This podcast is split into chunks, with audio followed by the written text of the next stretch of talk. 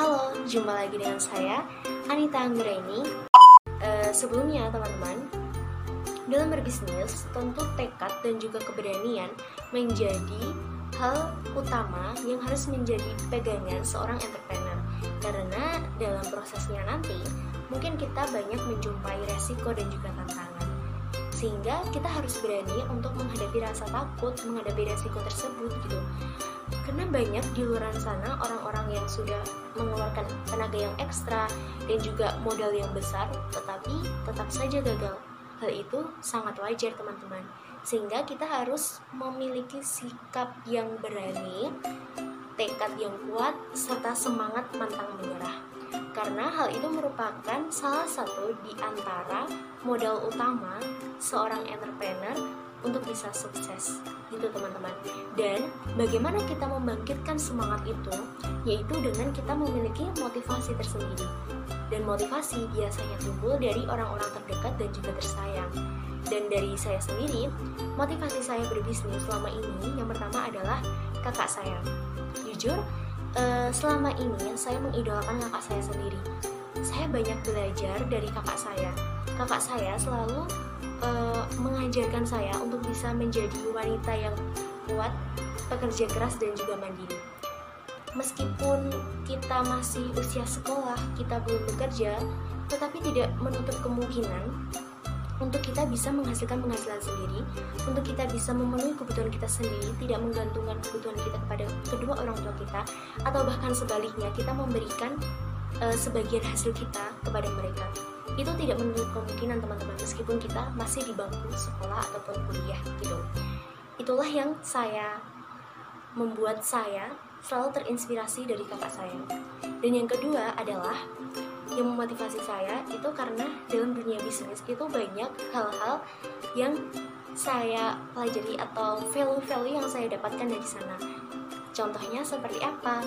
Contohnya seperti dalam berbisnis itu uh, selama ini banyak peluang-peluang kebaikan yang bisa saya lakukan di sana.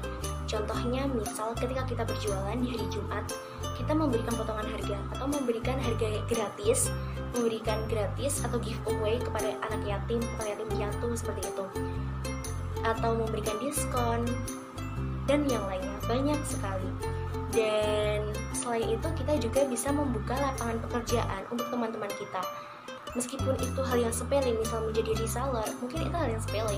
Tapi jujur itu sangat membantu sangat membantu uh, teman-teman di usia kita. Karena itu bisa menjadikan melatih skill kita juga kan gitu. Dan yang paling kena adalah uh, kita dalam kita bisa mengenal suka duka dalam berbisnis. Sukanya adalah ketika customer kita pelanggan kita itu sangat puas dengan pelayanan yang kita berikan. Ketika mereka memberikan testi yang bagus itu benar-benar menyenangkan dan mengesankan teman-teman. Dan dukanya mungkin dalam hal jatuh bangun. Memang jatuh bangun itu menyakitkan memang bahkan menimbulkan air mata bukan? Tetapi dari situlah kita memahami arti kedewasaan dan juga menghargai proses.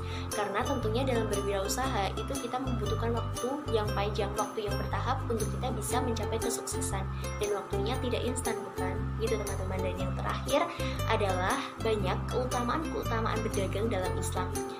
Dan salah satunya yaitu mengikuti sunnah Rasul karena tentunya kita sama-sama tahu bukan bahwa Rasulullah Shallallahu Alaihi Wasallam adalah seorang pedagang pada zaman dahulu.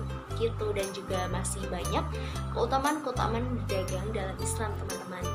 Dan buat teman-teman baik yang masih mengumpulkan niat, masih merintis ataupun bahkan sudah bergelut di dunia perbisnisan sudah lama, semangat, kalian hebat, kalian keren.